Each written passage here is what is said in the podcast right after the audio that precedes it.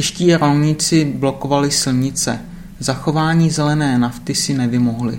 Středa 23. května 2012.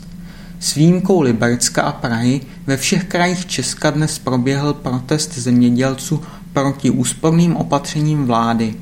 Pomalu se pohybující zemědělská technika brzdila provoz na hlavních tazích. Vláda ale právě dnes, bez ohledu na protesty, schválila nejen zvýšení DPH, ale právě také zrušení daňového zvýhodnění pro pohonné hmoty použité v zemědělství, tedy tzv. zelené nafty. Zemědělci celkem nasadili téměř 2000 kusů techniky a obsadili 185 silnic. Protestovali také proti zatížení tzv.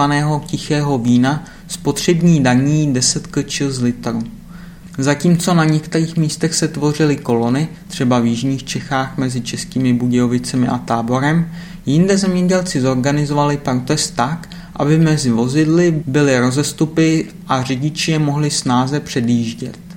Podle prezidenta agrární komory Jana Veleby povede zrušení zelené nafty k zvýšení nákladů na zemědělskou výrobu, například u brambor až o 2300 korun za hektar. Veleba tvrdí, že v Evropské unii není dosud zřejmě žádná země, která by daňové úlevy na zelenou naftu neuplatňovala.